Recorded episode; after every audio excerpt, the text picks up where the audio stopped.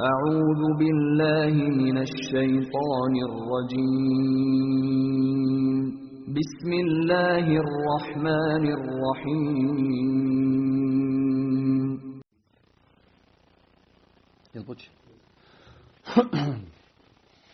الحمد لله رب العالمين. والصلاة والسلام على أشرف الأنبياء والمرسلين.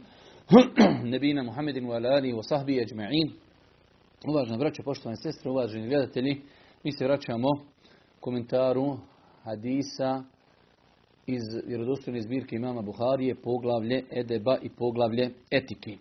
Počeli smo samo jedan hadis u kojem Imam Buharija počinje da govori kakav je bio odnos Božih poslanika ali se letu selam prema djeci. Nakon što smo govorili odnos prema roditeljima, nakon toga znači odnos prema rodbini. Logično je nekim, hajde kažemo, e, logičnim slijedom je kako je Allah poslanik ali se letu selam odnosio se prema djeci, pa smo citirali onaj poznati hadis od Umu Halid, koji je Allah poslanik ali se letu selam vidio u jednoj lijepoj odjeći, pa je pohvalio do te mjere da je dopustio da se igra sa njegovim e, poslaničkim pečatom na njegovim leđima.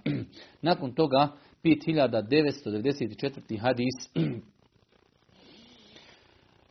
govori se od e, Ebu Nu'mana, bio sam svjedok kada je Ibnu Omara, radijallahu ta'ala, jedan čovjek pitao za krv komarca. Pa ga je Ibnu Omer upitao, odakle si? Iz Iraka odgovorio. Tada je Ibnu Omer rekao, pogledajte ovoga. Pita me za krv komarca, a ubili su vjerovjesnikovog sallallahu alihi wasallame unuka Huseina.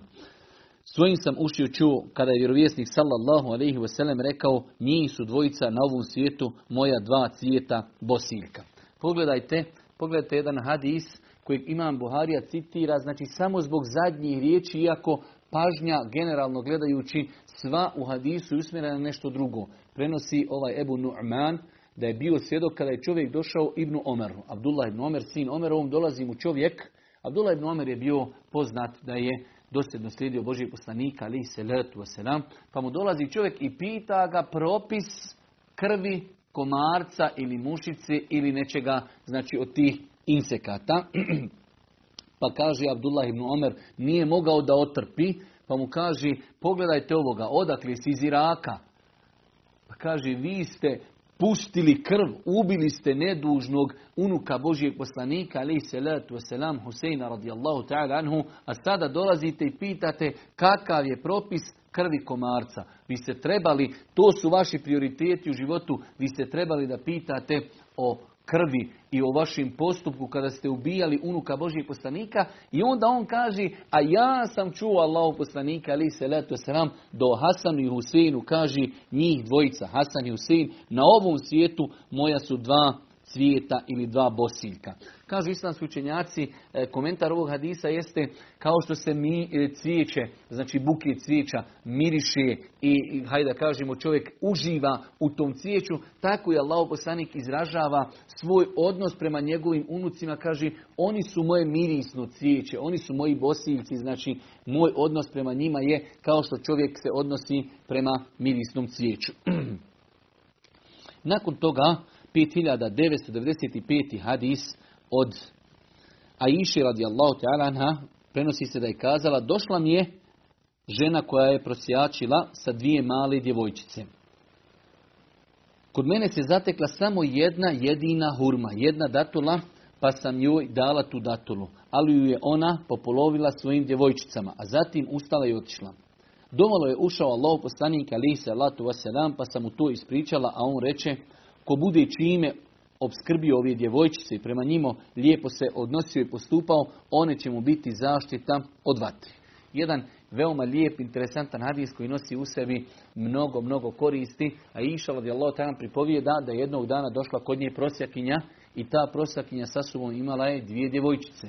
Kaže Iša, ja u svojoj kući nisam našla ništa do jednu datu. Allahu ekber. Allahu ekber, pogledajte, pogledajte skromnosti kuće Božijeg poslanika. On je bio prijesednik državi. On je bio, znači, najodabraniji Allahov rob koji korača zemljom. Da je htio da, znači, brdo zlata ima, uzvišeni Allah bi mu to dao, u njegovoj kući samo jedna datula. Ne da je to, hajde da kažemo, zdjela datula. Jedna datula, samo jedna, jedna šljiva, kao kod nas šljiva. S druge strane, pogledajte Aishu radijallahu ta'ala i njeno dobročinstvo. Pogledajte njenu darežljivost. Umjesto da kaže šta znači jedna datula, to ću ja pojesti, nemam ništa i to je to. A Iša kaže pa sam toj ženi dala. Prvo znači imamo korist iz ovog hadisa kako skromno je živio Allahu poslanik sa svojim suprugama. Jedna stvar. Druga stvar, velika korist, a iša daje tu datulu, ne pocijenjuje sadaku. Nama se nerijetko desi da nam neko traži sadaku, imamo možda pola marke ili deset feninga, pa gdje ću to dati? Dadni! A iša je dala sadaku jednu datulu. Kaže, treća korist iz ovog događaja, ta žena nije sebi uzela tu datulu, već je uzela, popolovila je tu datulu i dala tim djevojčicama. Allahu ekber. Pa taj prizor koji je vidjela ta uh, Aisha od te ženi zadivio je. Pogledajte kolika je ljubav roditelja prema djetetu. Allahu ekber. Kolika je ljubav roditelja prema djetetu. Ja sam o tome nekada govorio kada bi samo djeca, kada bi naši omladinci shvatili koliko njihovi roditelji njih voli. Koliko njihovi roditelji želi da oni uspiju u životu koliko njihovi roditelji pazi na njih i koliko bi voljeli da uspiju u životu onome što im koristi. Koliko je teško roditeljima kada vide njihovo dijete da ne uči u školi. Da, da znači da ide, e, konzumira alkohol, konzumira duhan, konzumira nargilu, da laži, da ima kriminalni dosije i tako i tako. Kako to teško pada roditeljima? Pogledajte ove žene, uzima datulu, polovi datulu i daje jednoj čerci i drugoj čerci po pola datule. Pa je to fasciniralo Aishu radijallahu ta'ala anha, pa kada je došao Allah poslanik, ona mu je to ispričala. Nije mogla znači da mu to ne ispriča, pa Allah poslanik ali se letu wasalam kaže ko bude znači jednostavno opskrbljeni, ko bude nadzirao i odgajao, kaže nešto od svoje ženske djece. Mi smo jučer o tome govorili da Allah poslaniku u vjerodostojnom hadisu kazao ko ima dne tri djevojčice, pa bude pažljiv prema njima i lijepo i odgoji do njihovog punoljetstva, one će mu biti zastor od vatri. Pa je ustala jedna žena i kazala Allahu poslaniče, a šta je ko ima dvije djevojčice? Pa je Allah poslanik kazao i dvije djevojčice. Znači to je vjerodostojan hadis. Ima hadis da je pitali i za jednu, ali taj hadis pitanje da li je vjerodostojan. Ali vjerodostojan hadis da je Allah poslanik kada se rad kazao ko ima dvije djevojčice i bude pazio na njih, odgajao ih, one će mu biti zastor i zaštita od vatri. Pa u ovom hadisu Allah poslanik ali se letu selam kaže ko bude imao nadzor nad nekom ženskom djecom, pa se prema njima bude lijepo obhodio i ponašao, odgajao i one će mu biti zaštita od vatri.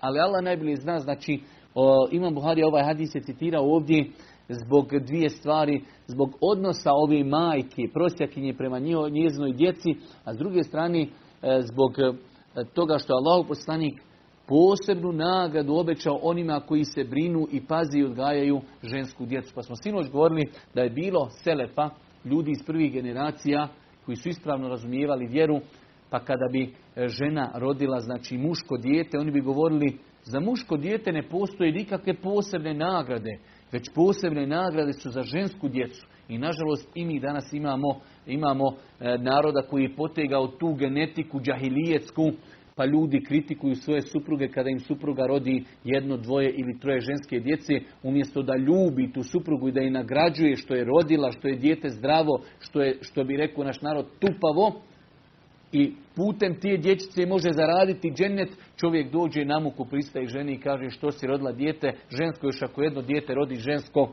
ja ću te razvesti. Pravi, onaj pravcati džahilijet. Nakon toga, nakon toga 5996. hadis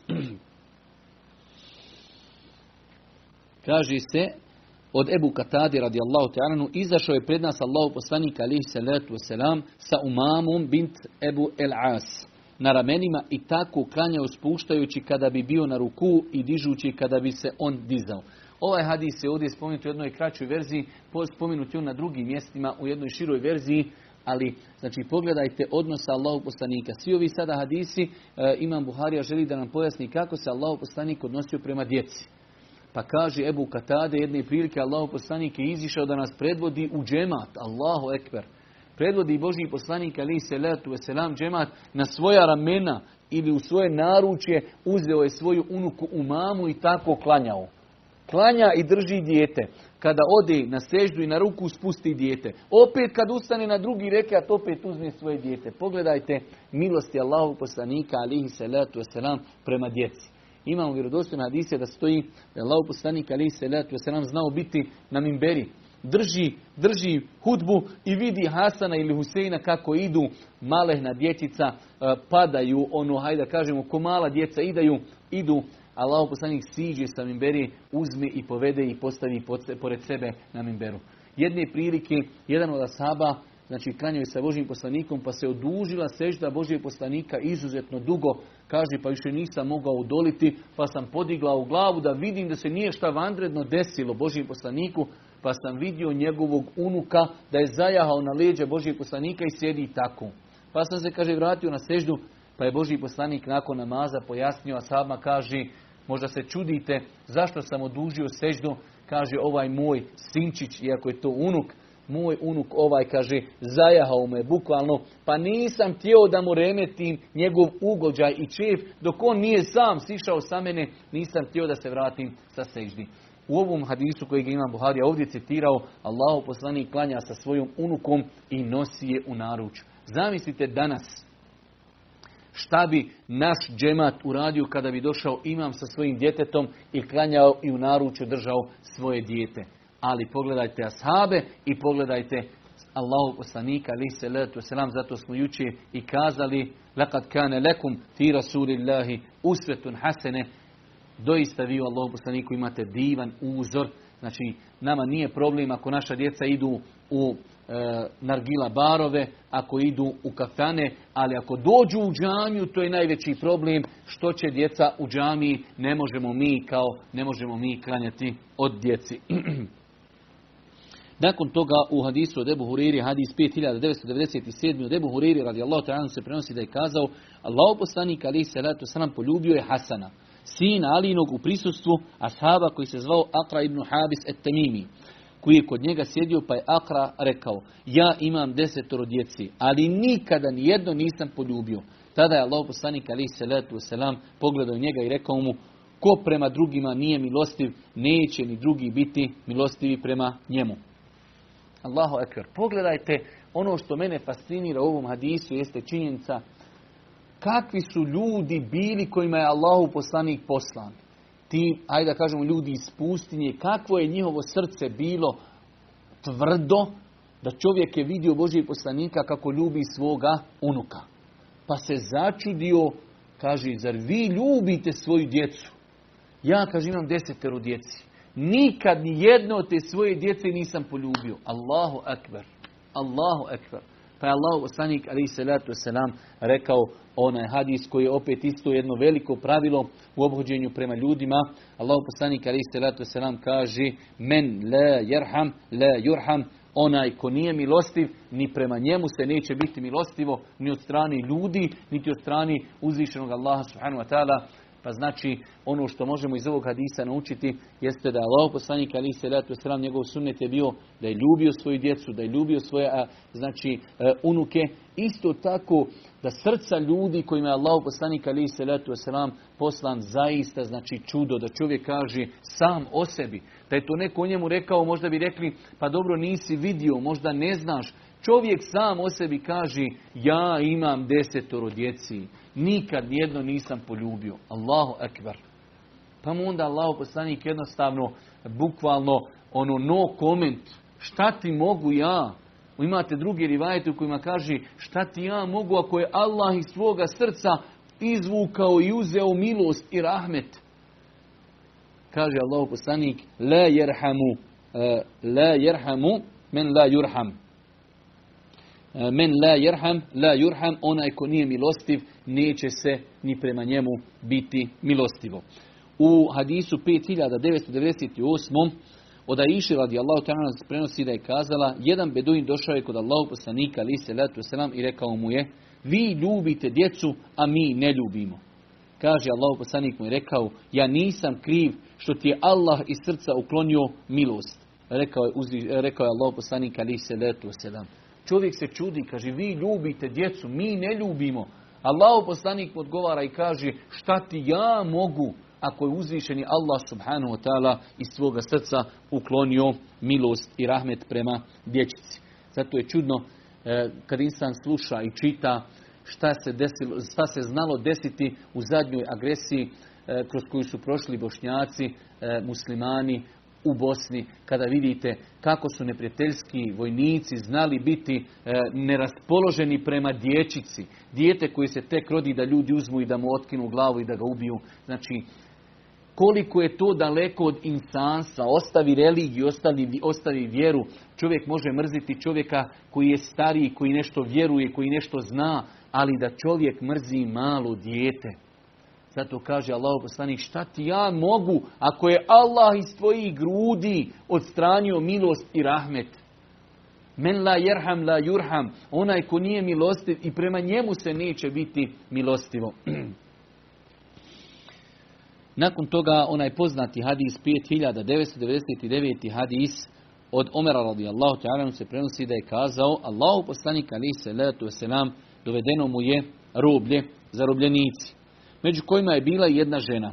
Ona je među robljem tražila i dojila djecu, a kada je pronašla svoje dijete, priljubila ga je uza, uza stomak i podojila. Tada je vjerovjesnik sallallahu alejhi ve sellem upitao svoje ashabe: "Šta mislite? Da li bi ona svoje dijete bacila u vatru? Ne bi, odgovorili su ashabi, ako bi mogla da to izbjegni da ga ne baci. Potom je Allah poslanik alaihi salatu wasalam kazao, Allah je milostiviji prema svojim robovima nego što je ova žena milostiva prema svome djetetu. Allahu akbar. Ovo je jedan veličanstveni, veliki hadis, dosta puta smo ga citirali. Iz ovoga hadisa se mogu uzeti mnoge pouke, mnoge poruke. Znači, Omer radijallahu ta'ala na početku kaže, Allahu poslanik ali se letu sam bio u situaciji da je sjedio sa svojima sahabima, pred njim je bilo roblje. Pa je vidio jednu ženu koja je tragala svoje dijete, pa kada ga je uzela, prigrlila ga je i nahranila ga je. Pa je Allah poslanik iskoristio i to je bio metod Božih poslanika, ali se letu wasalam, kada bi vidio nešto, pokušao je da to poveže ljudima, zato što se to ljudima urezalo u sjećanje, da im to poveže sa islamom. Pa kaže Allahu poslanik, pita sahabe svoje, šta mislite, vidite koliko ova žena voli svoje dijete. Da li bi ona ovo dijete bacila u vatru?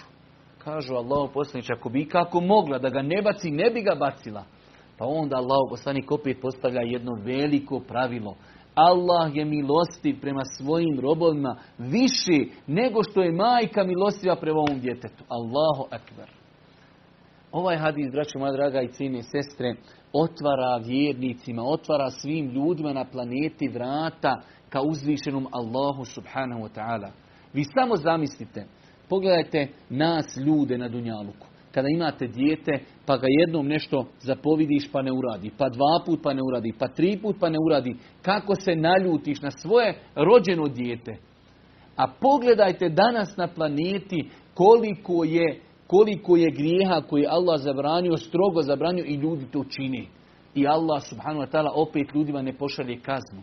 Allah subhanahu ne uništi. Allah subhanahu ih ne kazni. Kolika je milost uzvišenog Allah subhanahu prema njegovim robovima. Pa Allah poslanik ali se ratu selam kaže doista je Allah više milostiv. Milostiviji je on prema svojim robovima nego što je ova majka milostiva prema svome djetetu. Isto tako sljedeći hadis e, pod naslov je Allah je milost dao u stotinu dijelova. Od Ebu Huriri radijallahu ta'ala se prenosi da je čuo Allahu poslanika alihi salatu wasalam da je rekao Allah je milost dao u stotinu dijelova. Kod sebe je zadržao 99 dijelova, a na zemlju je spustio samo jedan dio. Od tog jednog dijela samilost e, dijela, samilost stvorenja jednih prema drugima, pa i to što kobila ili konj diže svoju kopitu sa ždrijebeta bojeći se da ga ne povrijedi. Jedan veličanstven opet hadis koji ljudima otvara otvara velika vrata, spoznaje koliko je milostiv uzvišeni Allah subhanu wa ta'ala prema njegovim robovima. Svakako mi smo dosta puta govorili i nema smetnja se znači to ponovo ponovi i spomeni život vjernika na Dunjaluku treba da bude između straha od Allahove kazne i nade u Allahovu milost. To je poput dva krila ptici. Ako ptica slomi jedno krilo, nemoguće da leti. I čovjekov život Čovjek kada čuje ovakve hadise, uzvišeni Allah ima stotinu milosti. Jedno je spustio na zemlju. I ono što mi vidimo međusobno, da majka voli dijete, dijete voli majku, pa čak životinja, Boži poslanik navodi primjer konja ili kobile koja digne svoju kopitu, ne želi da stane na svoje, znači mladunče. Sve je to sastavni dio jedne milosti. Allahu ekber. A 99 milosti uzvišeni Allah ostavio je kod sebe da se njima putem ti milosti smiluje svojim robovima na sudnjem danu. Pa je Allahova milost velika. Ali je problem što ljudi nekada želi Allahovu milost da postignu grijesima. Allahova milost se može postići dobrim dijelima. Allahu poslanik ali se letu se nam kaže da on kao poslanik neće u džennet ući zbog svojih dijela. Mi generalno ne možemo uraditi dijelo zbog kojeg ćemo zaraditi džennet. Džennet je mnogo skuplji da bi ga neko zaradio. Već mi možemo zaslužiti svojim postupcima Allahovu milost. Pa Allahovu milošću ući u džennet. To je veoma bitno. Allahova milost je velika, ali komi? Onome ko se trudi da postigne Allahovu milost. A ne da čovjek neprestano radi ono što srdi njegovog gospodara. Ono što je došlo u vjerodostojnim argumentima da su počinioci tog dijela prokleti, da uzvišeni Allah u njih neće gledati. Koliko je hadisa u kojima Allah poslanik kaže uzvišeni Allah neće pogledati u toga, toga i toga na sudnjem danu. Neće pogledati, prokleti su, daleko su, udaljeni su. Pa znači da, ovo je velika milost. Allahova milost je velika, ali kome je velika? Svi mi imamo grijeha. Pa nam je potrebno da, da se nadamo da će, na ta, da će nas ta Allahova milost, ako Bog da obuhvatiti. Ali ne da svjesno ne klanjam, ne postim, ne dajem zekijat, ne nosim hijab, idem u kladionicu, varam, kradem, ubijam, psujem, potvaram i onda kažem Allah je milostiv. Allah je milostiv sigurno, ali Allah i žestoko kažnjava. Pa je veoma bitno da čovjek ispravno shvati ove hadise. Ovi hadisi nam otvaraju jedna velika vrata nadi. Kada čovjek pogriješi, šeitan ga nadglada, kaže Allah je milostiv, ja ću se pokajati. Allah će primiti moje pokajanje. Allah je tewab, ali ne, ja svakodnevno činim grijehe, ne radim nešto što će me Allahu približiti i onda se, hajde kažemo, na tu foru vadim, Allah je milostiv. Da, Allah je milostiv, ali isto tako Allah žestoko kažnjava one robove koji su svjesno činili ono što je, ono što je zabranjeno. Nakon toga, nakon toga kaže se u novom podpoglavlju ubijstvo djeteta i straha od siromaštva. Znači novo poglavlje, nakon što smo vidjeli kako se Boži poslanik obhodio prema svojoj e, djeci, svi mi bi trebali da se trudimo da nam Boži poslanik bude uzor u svemu tome i vidjet ćemo još drugih hadisa da, je znao Boži poslanik uzeti malo dijete, staviti ga u, u sebi u krilo, pa bi to dijete pomokrilo odjeću Božijeg poslanika, alihi salatu wasalam, Allah poslanik nikada nije reagirao, znači e, ljutito ili srdito. U ovom hadisu stoji, odnosno u ovom podpoglavlju, ubijstvo djeteta i straha od siromaštva, jedan od velikih grijeha. Nažalost, danas živimo u vremenu kada ljudi i tekako čine mnogo ubistava putem e, jednog e, termina koji je u celofan u celofan zamotao mnoga umisa danas, a to je takozvani abortus. Koliko je danas u svijetu samo abortusa. I kada većinu ljudi pitate zašto abortus, pa zato e, čime ću hraniti svoje dijete. Nemam posla i tako dalje. Kao da je insan taj koji daje svojoj djeci na faku. Pa poslušajmo ovaj hadis koji svakako bilježi imam Buharija, hadis 6000, broj 1. Upitao sam, kaže Abdullah, upitao sam Allahu poslanika alihi salatu wasalam, Allahu poslaniče, koji je grijeh najteži? Pa mi je kazao da Allahu koji te je stvorio pripišeš sudruga. Znači o tome smo već nekoliko puta govorili, najteži grijeh u islamu koji čovjek može učiniti jeste širk.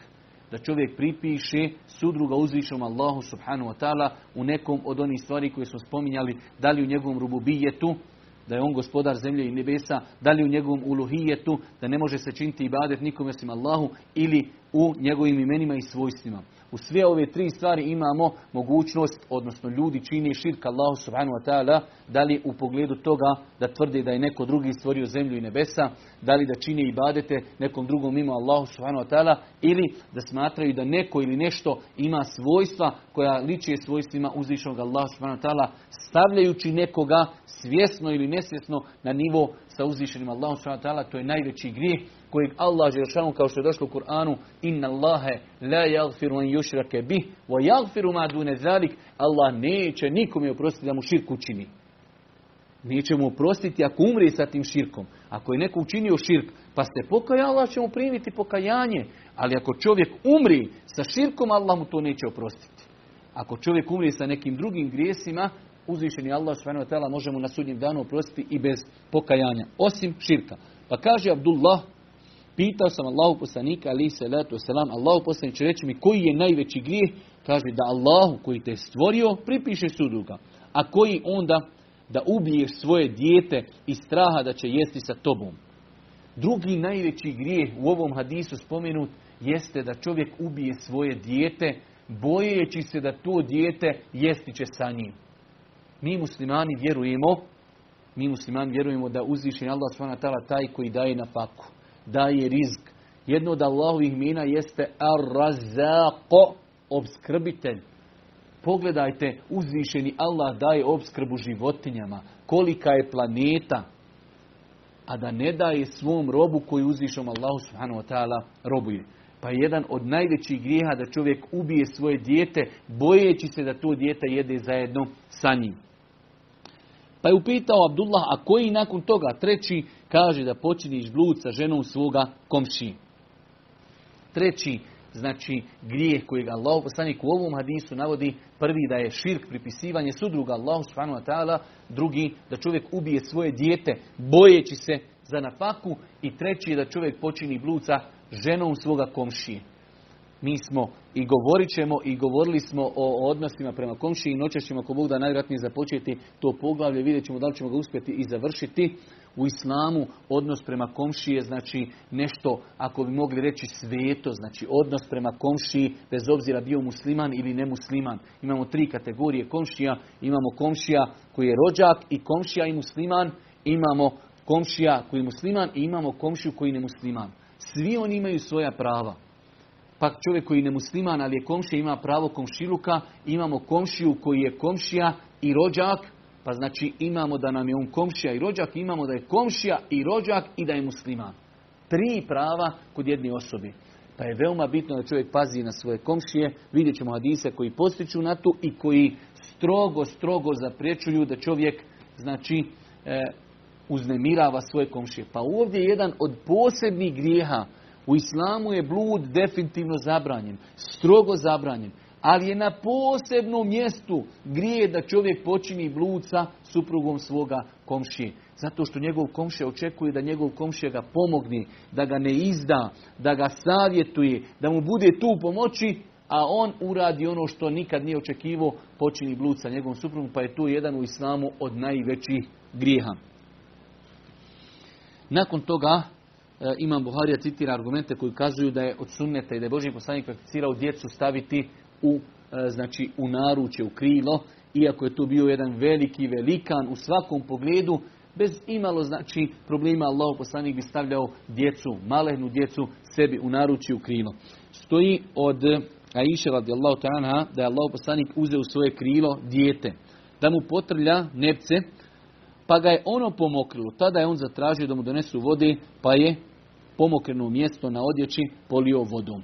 Znači, e, Imam Buharija nam citira ovdje hadis, pogledajte, iako hadis nosi mnoge koristi, ali je korista, Imam Buharija hoće da nam kaže, pogledajte, od praksije Božih poslanika je bilo i to da je znao uzeti malo dijete i da bi ga držao kod sebe u krilu. A nakon toga vidimo da Allah poslanik nije se naljutio, dijete je pomokrilo njegovu odjeću, pa čak islamski učenjaci kada govore o propisima mokraći, ovaj hadis konkretno citiraju, ali nas to sada ne interesuje koliko nas interesuje to da je Boži poslanik ali se letu selam između ostalog znači u svome životu nije imao problem nikakav da mu dodaju malo dijete, da mu on uzme datule znači i da ih malo sažači da stavi u usta Pa i do te mjere da su djeca u to vrijeme nije bilo pempaski, pa su djeca znala i pomokriti se po odjeći Božijeg poslanika, ali se letu wasalam, on nije od toga pravio nikakvu ceremoniju. Zamislite danas da nekome dadnemo dijete, pa da dijete tu umokri čovjeka, od toga bi se napravila velika ceremonija, ali Božji poslanik ništa, dajte samo vodi, posubi vodu po onome gdje je dijete pomokrilo i završena stvar. Pa je znači Imam Buharija nam citirao ovaj hadis kako bi dokazao da je to bila praksa Božijeg poslanika, alihi salatu wasalam.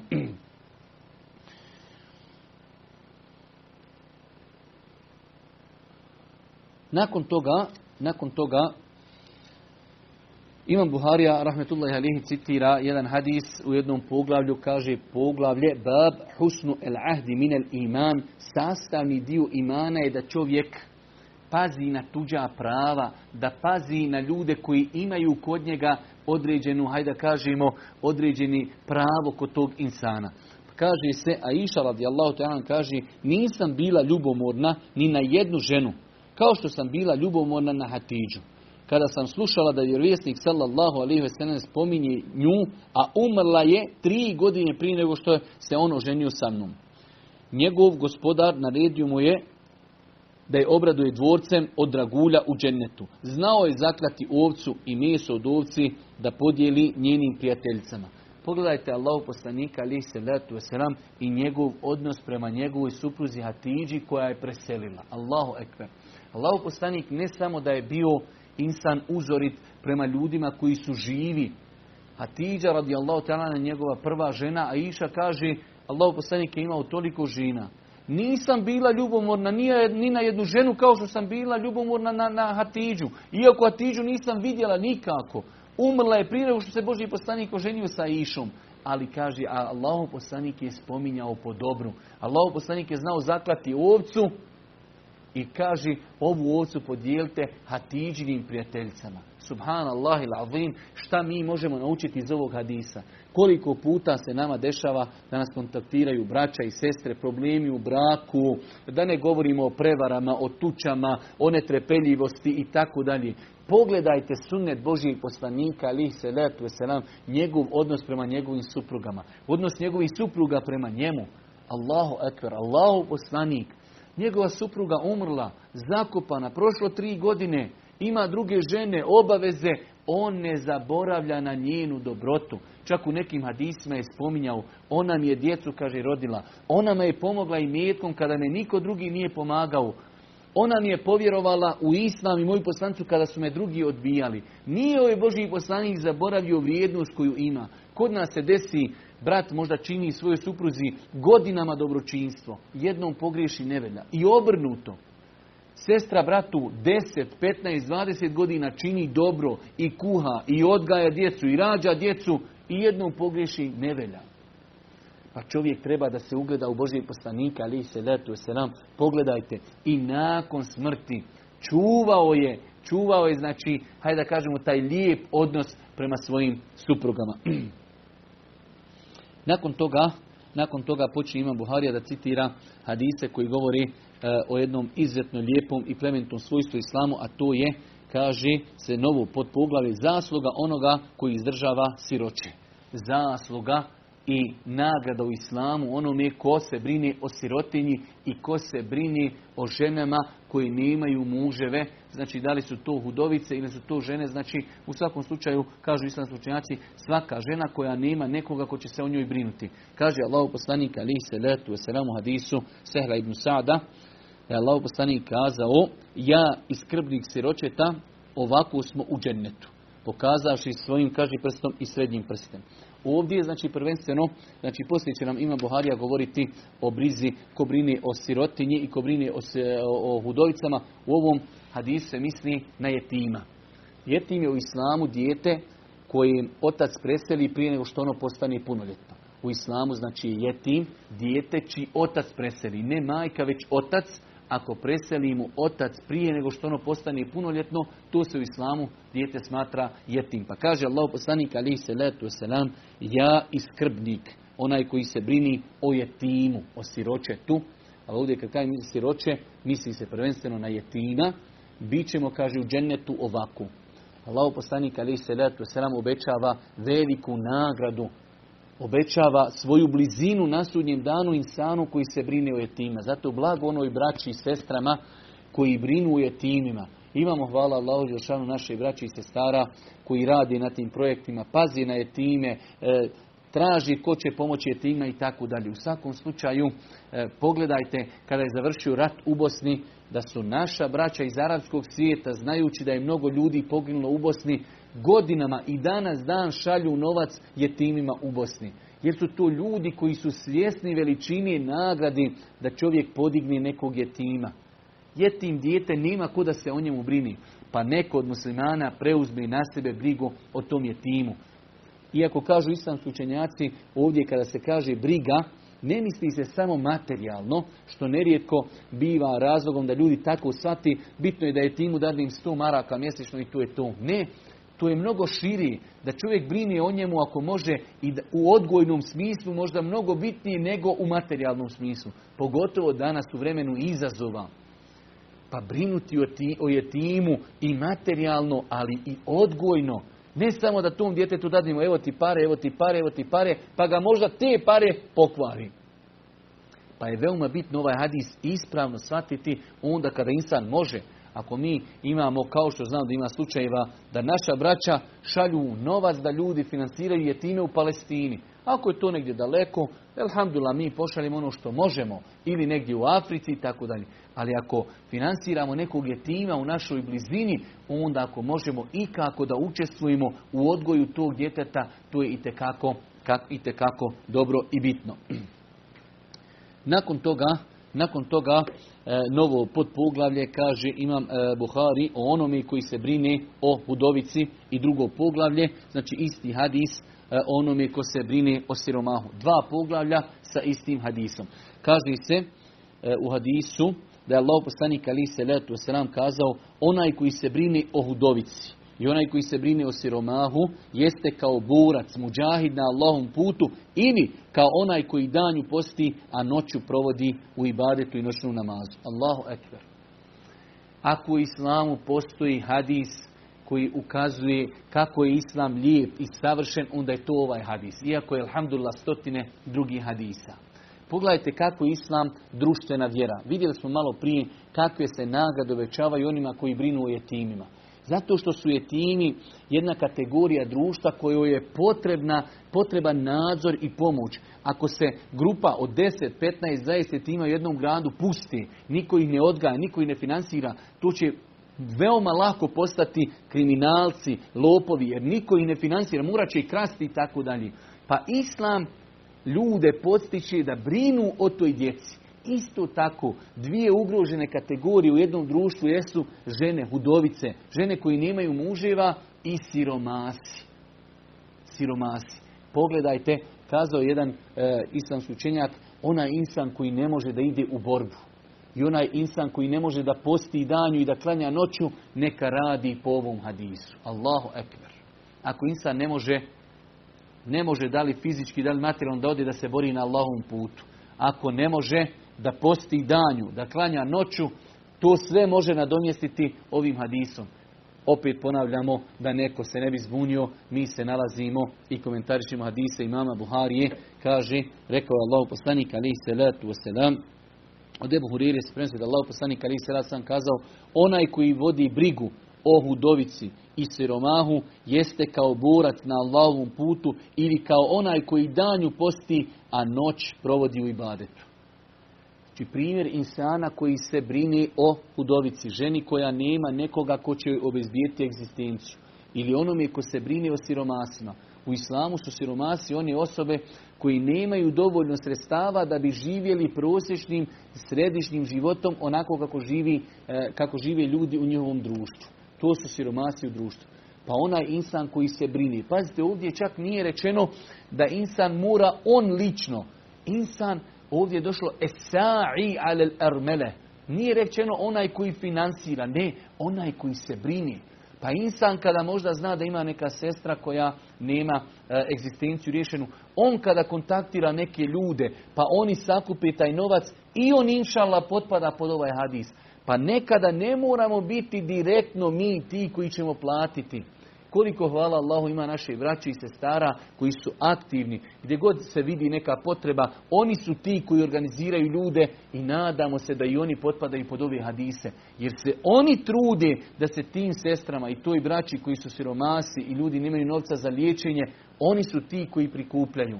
Subhanallah il azim, nagrada, on je kao muđahid na Allahovom putu. Mi smo sinoć o tome govorili, jedno od najboljih dijela u islamu jeste da čovjek bude spreman da radi Allaha subhanahu wa ta'ala uzizanje njegove riječi, uzizanje islama dadne svoj život. Muđahid na Allahovom putu. Jedno od najboljih dijela u islamu da čovjek bude spreman dati svoj život na Allahovom putu. Čovjek koji brine o dvije kategorije, brine o hudovicama, ženama koje nemaju e, obezbijeđenu egzistenciju i ko brine o sirotinji i o bijedi, ta je, kaže, na stepenu onoga ko se bori na Allahom putu ili na stepenu insana koji po danu posti i naviće klanja noćni namaz. Ima li veći stepen? Ili na stepenu muđahida, ili na stepenu insana koji po danu klanja, po danju posti, a naveći klanja noćni namaz. Pa je ovo jedan veliki, veliki hadis putem kojeg čovjek može da postigne velike nagrade u islamu, a s druge strane ovo nam ukazuje koliko je islam društvena vjera. Koliko pazi na te određene kategorije u društvu koje su zapostavljene. U islamu jedan od temelja islama jeste zekijat. Prvenstveno zekijat innema sadakatu lil fuqara'i wal mesakin. Sadaka zekijat se prvenstveno daje bijedi i sirotinji imaju još ostale kategorije, ali pogledajte kako je islam društvena vjera. Da pazi na bijedu, da pazi na sirotinju, da pazi na žene koje nemaju mogućnost da zaradi sebi i obezbedi sebi egzistenciju. Nakon toga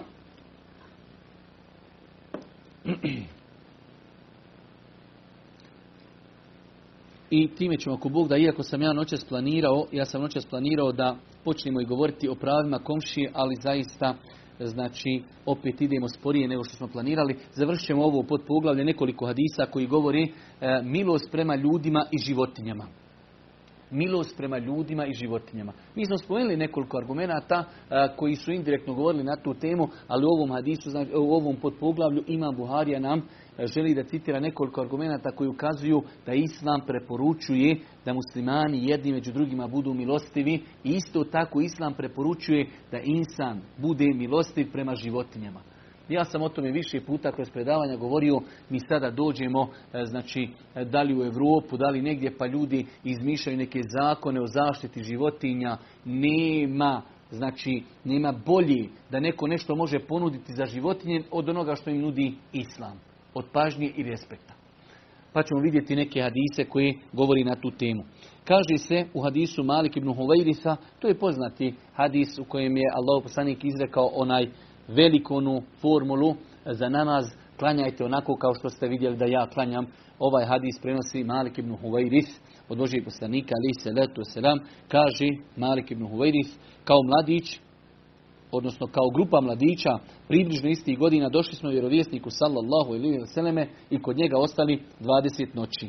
Pa je pomislivši da smo poželjeli svoje najbliže, upitao koga smo sve od svojih ukućana ostavili, te smo mu mi to ispričali.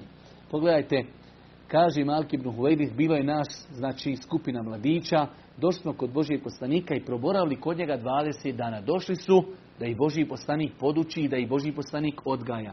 Kaže, pa kada je on primijetio, pogledajte tog pedagoga, pogledajte tog odgajatelja, kada je on primijetio da smo poželjeli, kaže, on je ljude koji smo ostavili iz svoje poroci, pitao nas je koga ste ostavili, koga imaš u kući, koga imaš u rodbini, kaže, nakon toga Allah poslanik ali se letu selam, kada smo mu ispričali, bio je nježan milostiv, pa nam je rekao, vratite se svojim ukućanima, poučavajte ih islamu, naređujte im ono što je za njih dobro, klanjajte onako kako ste mene vidjeli da klanjam. Kada nastupi vrijeme namaza, neka jedan od vas prouči jezan i neka najstariji bude među vama imam. Ovdje pojenta ovog hadisa jeste milost i rahmet Božijeg poslanika prema tim mladincima koji su došli kod njega i kod njega ocijeli 20 dana.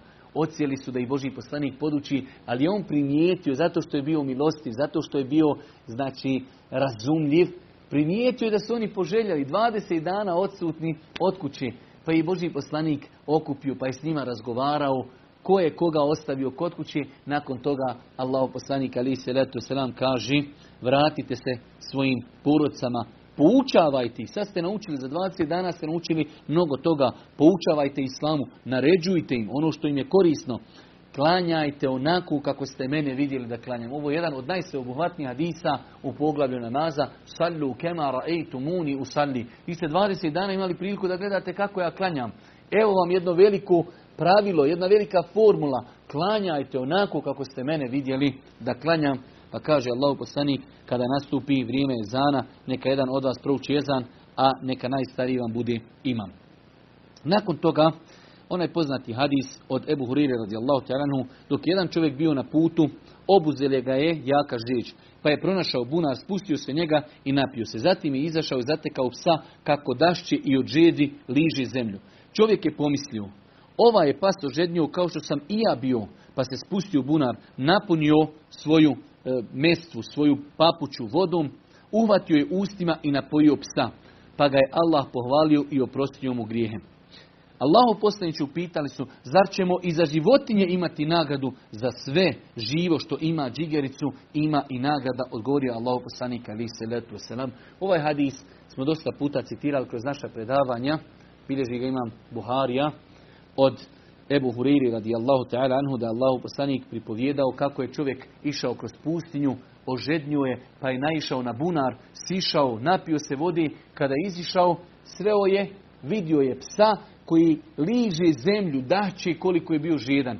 Pa je se sjetio čovjek koliko je on bio žedan, pa je sišao, skinuo je svoju kožnu cipelu, mestvu, pa je zagravio vode, zakačio je usta i izišao ponovo iz bunara i napojio tog psa pa je uzvišeni Allah subhanahu wa ta'ala insanu oprostio zbog toga, pa su ashabi u jednu ruku malo ono, pogotovo Arapi i danas dan oni imaju, znači kada se kaže pas, jednostavno ono baš, baš imaju neku averziju od psa. Pa kažu Allahu poslaniće, zar i za životinje mi imamo nagradu ako prema njima činimo dobročinstvo? Pa kaže Allahu poslanik ali salatu selam za sve živo što ima džigeru. Znači sve što je živo, što ima život, ima potrebu, treba mu voda, treba ga nahraniti. Ako mu vi učinite dobročinstvo, imat ćete za to nagradu. Pa je ovo jedan sveobuhvatan hadis prema svemu, prema svemu što je živo, bez obzira da li to bila životinja, da li to bio insan, Znači, ako čovjek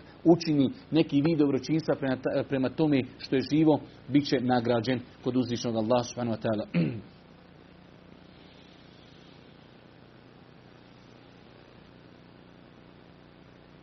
Nakon toga 6011. hadis od Nu'mana ibn Bešira radijallahu ta'ala su prenosi od on Allahu poslanika ali se da je rekao vjernike ćeš u njihovoj međusobnoj samilosti, ljubavi i suosjećanju vidjeti da su kao jedno tijelo. Kada oboli jedan njegov organ, cijelo tijelo obuzima nesanica i groznica. Allah poslanik ali se selam navodi primjer vjernika, jer smo rekli da je ovo poglavlje e, međusobna milost i prema ljudima, a isto tako milost i rahmet prema životinjama. Pa Allah poslanik ali se selam kaže vjernici u svojoj međusobnoj ljubavi i samilosti, oni su, kaže, kao jedno tijelo. Jedno tijelo, kada se jedan organ tijela oboli, ostali dijelovi tijela se odazivaju nesanicom i temperaturom. Vi nekada vidite, čovjek ima problem, boli ga nokat. Urasta mu nokat u tijelo, a možda temperatura na glavi. Upala i temperatura na glavi. Pa se glava solidariši sa nogom. Pa Boži poslanik ali se letu selam navodi da su tako mu'mini u primjeru svoje e, solidarnosti, međusobne ljubavi, ako se desi e, da jedan, jednog muslimana zadesi nedaća, svi ostali se suosjećaju sa, sa tim muslimanima koji je zadesila nedaća. Pa je ovo primjer, znači jedan izuzetno lijep primjer gdje Allah, Allah poslanik ali se letu selam navodi kako muslimani međusobno treba da se potpomažu. Nakon toga hadis od Enesa ibn Malika radijallahu ta'ala da je Allah poslanik ali se wasalam kazao ne, e, nema muslimana koji posadi vočku ili sadnicu pa njen plod okusi čovjek ili životinja, a da mu to neće biti sadaka. Opet, ovaj hadis, e, znači pronicljivost imama Buharije, kako je imam Buharija citirao ovaj hadis u poglavlju samilosti i dobročinstva prema i ljudima i životinjama, pa kaže Allah poslanik, nema niti jednog muslimana koji posadi neku vočku, pa njen plod okusi neki čovjek ili životinja, a da mu to neće biti sadaka. Zato je bilo zaista i danas to navodi Muderis Efendija na, na hudbi, prijašnji naši, znači djedovi se natjecali kada idu negdje kroz šumu ili pored puta da zasade neku vočku, da okalene vočku, pa znajući, znajući ove hadise, radeći praktično po ovim hadisima, sve što bude jelo plodove, te, znači te vočke, bio to insan ili životinja, insan će zato imati nagradu. Čak je došlo u nekim hadisima da Allah poslanik spomenu, iako bi se desilo da neko ukrade sa te vočke, opet se to upisuje ko sadaka. Pa ptice kada dolaze na drvo i jedu da li jabuku, da li krušku, da li grožđe, ili naiđe čovjek pa se zahladi pa uz, uzme, sve to se kod uzvišnog Allah piše sadaka. I na kraju, na kraju e, opet Allah, e, Ebu, e, Imam Buharija citira ponovo onaj, hajde da kažemo, sveobuhvatni hadis i time ćemo ako Bog da i završiti večerašnje predavanje, iako smo imali u planu da obradimo mnogo više stvari, ali ako Bog da staćemo e, kod poglavlja pažnja prema komšijama, u svakom slučaju od e, Džerira ibn Abdullaha, e, prenosi on od Božih poslanika da je Allah poslanik ali se letu selam rekao men la jerham la jurham onaj ko ne bude samilostan prema drugima neće se niti prema njemu biti milostivo i samilosno. Ovaj hadis smo mi već prokomentarisali jedan opći hadis koji nas poziva u svakom pogledu da budemo milostivi kako prema ljudima, kako prema životinjama, kako prema starijim, kako prema mlađim, jedno veliko generalno islamsko pravilo, onaj ko ne bude milostiv, neće se ni prema njemu biti milostiv. Molim Allah subhanahu da nas učiće na putu istine, da nas poduči i korisnu za nju i na kraju subhanike Allahumma bihamdike. أشهد أن لا إله إلا أنت أستغفرك وأتوب إليك. سبيل الدموع سبيل مريح كان يا صاحي كي تستريح. وبث الدعاء الغني الصريح يدعك